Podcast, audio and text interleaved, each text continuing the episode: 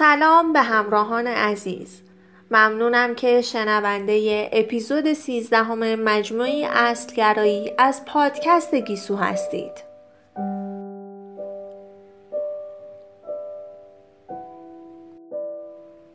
برای کسب دانش هر روز چیزهایی اضافه کنید و برای کسب خرد هر روز چیزهایی کم کنید.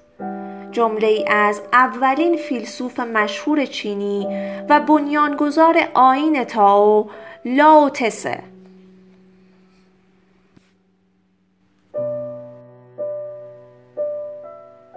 کنترین پیاده شغل یا زندگیتان کیست؟ مانعی که باعث می شود هدفی را که واقعا اهمیت دارد نتوانید محقق کنید چیست؟ اگر محدودیت را به طور نظاممند شناسایی و رفع کنید می توانید استحکاکی را که مانع اجرای کارهای ضروری است به شکل چشمگیری کاهش دهید ولی این کار را نمی توانیم بی نظم و ترتیب انجام دهیم یافتن چیزهایی که اینجا آنجا به تعمیر نیاز دارند در بهترین حالت می تواند صرفا به بهبودهای کم اهمیت و کوتاه مدت منجر شود. در بدترین حالت زمان و تلاشتان را برای بهبود چیزهایی هدر داده اید که واقعا اهمیت ندارند. ولی اگر واقعا می خواهید عملکرد کلی سیستم را بهبود دهید حالا این سیستم می خواهد فرایند ساخت باشد یا دستور عملی در اداره یا برنامه های روزمره زندگیتان باید کنترین پیاده را شناسایی کنید. رویکرد فرگرایانه در اجرای منفعلانه و بینظم و ترتیب است. چون فرد فرگرا به جای پیشبینی بحرانها همیشه به آنها واکنش نشان می دهد.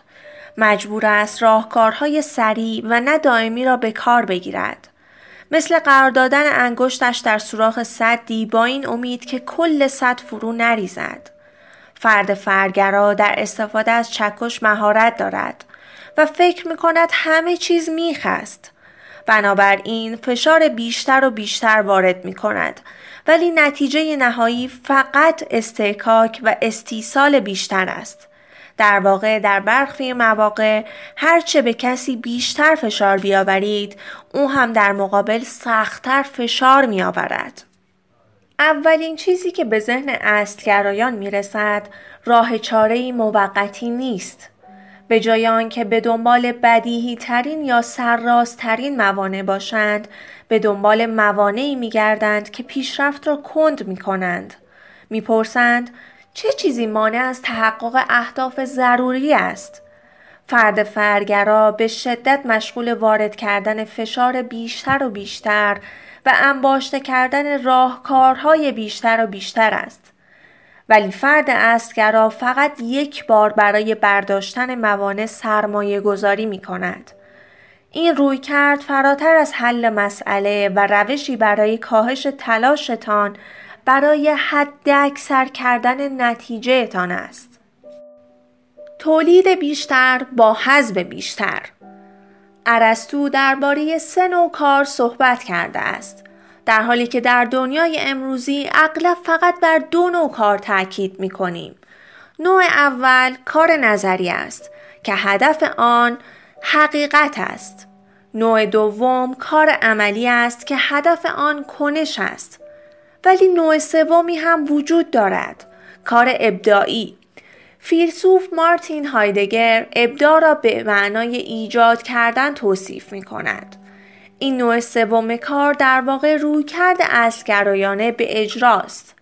اصلگرا با بیشتر حذف کردن به جای بیشتر کار کردن بیشتر تولید می کند. اصلگرایان به جای معطوف کردن تمرکزشان به تلاشها و منابعی که باید اضافه کنند روی محدودیت ها یا موانعی تمرکز می کنند که باید رفع کنند. اما چگونه؟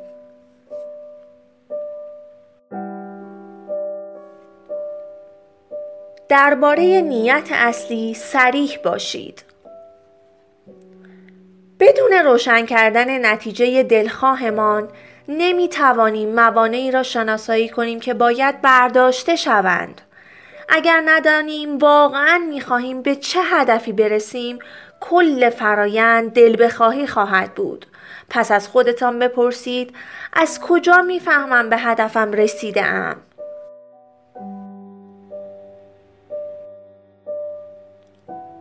کنترین پیاده را شناسایی کنید. به جای اینکه یک راست به سراغ پروژه بروید چند دقیقه برای فکر کردن وقت بگذارید. از خودتان بپرسید چه موانعی بین من و رسیدن به این هدف قرار دارند؟ چه چیزی من را از رسیدن به این هدف باز می دارد؟ فهرستی از این موانع تهیه کنید. این فهرست می تواند شامل مواردی مانند نداشتن اطلاعاتی که نیاز دارید، سطح انرژی و کمالگرایی باشد. فهرست را با استفاده از این سوال اولویت بندی کنید. مانعی که اگر برداشته شود باعث ناپدید شدن بیشتر موانع می شود چیست؟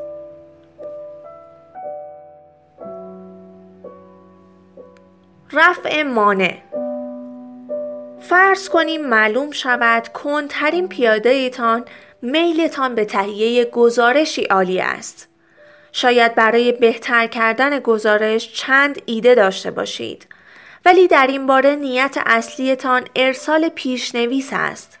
پس برای رفع مانع باید ایده این باید عالی باشد وگرنه را با ایده انجام شده بهتر از عالی است جایگزین کنید. در پیشنویس اول به خودتان اجازه دهید برای بهتر کردن گزارش کاری نکنید.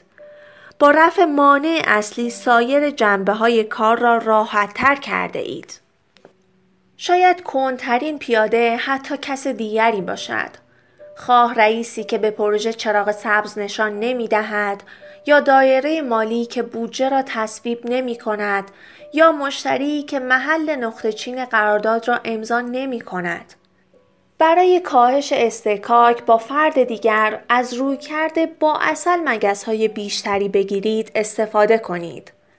برایش ایمیلی بفرستید ولی به جای اینکه بپرسید کار را برایتان انجام داده است یا خیر از او قرار ملاقاتی بگیرید از او بپرسید چه موانع یا تنگناهایی باعث محقق نکردن فلان هدف شده است؟ و چطور می توانم برای رفع این موانع کمکتان کنم؟ به جای اینکه به او پیله کنید محترمانه به او پیشنهاد کمک دهید.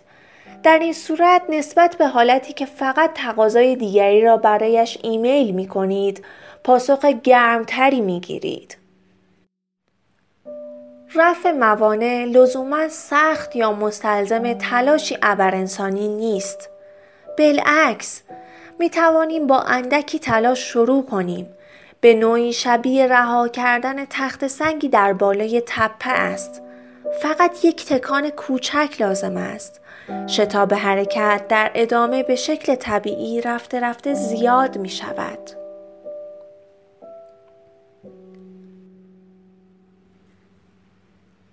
این مجموعه با پشتیبانی شرکت صدراب صنعت از پیمانکاران تخصصی حوزه آب تهیه گردیده.